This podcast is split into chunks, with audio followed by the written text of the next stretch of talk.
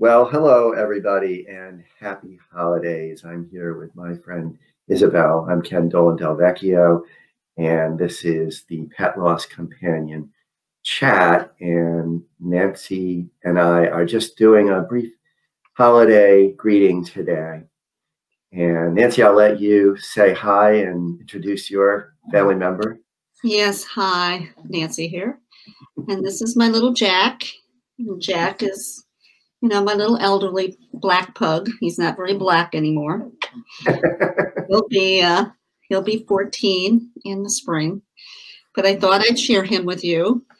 And and Ken has Isabel. So because our animals are so important to us and they give us such comfort and joy, even though I don't think Jack's very happy right now, like yeah. but you know, he's my little man. And so we want to talk a little bit about the holidays and loss because this year has had a great impact on so many people uh, and many different losses. And for those of you who have lost your, your beloved animal, you know, this is also a very hard time and it's complicated by other things. It's so it's so complicated and and it may be the case that you're feeling you don't even want to have holidays or holiday celebrations this year. And that's certainly understandable. And that's maybe the way you want to go.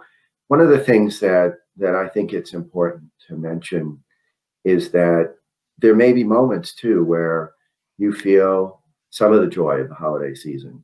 Mm-hmm. And sometimes when that happens to people, when they've had a significant loss, they they feel immediately guilty or like they're betraying the memory of their lost loved one, which may be a pet who died recently. And the message that we always like to give is when joy comes, grab onto it. Because mm-hmm. if you imagine you're a friend and you think about what they would want for you, they probably want you to have whatever happiness comes your way.